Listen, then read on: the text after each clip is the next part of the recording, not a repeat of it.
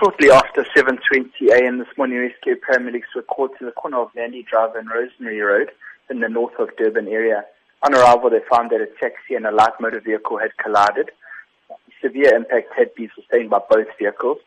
Paramedics quickly assessed the scene and found that uh, two male occupants uh, from the light motor vehicle had sustained major injuries and had unfortunately passed away before paramedics had arrived.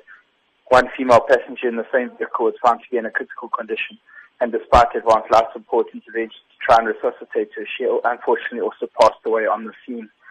One other passenger from the light motor vehicle uh, had sustained moderate injuries and was stabilized on scene before being transported to a nearby hospital. Both drivers escaped unharmed and the taxi was empty at the time of collision.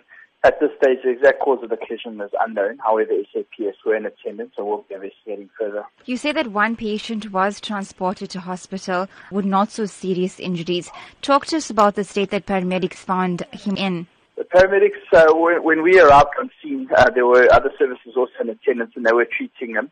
Um, he had sustained moderate injuries, uh, but he, he was lucky to escape as all his uh, colleagues in the vehicle had uh, passed away um, after the impact. It is, in fact, Friday today, and we know that the roads are usually busy on the weekend. Paramedics have their hands full come Friday and Saturday nights. What is the warning to motorists to be safe as they head into the weekend? I think people just need to be responsible. Um, there's obviously a, a, a, good chance that people are going to be going partying tonight. And uh, rather dedicate a, a sober driver. Let one person be a sober driver.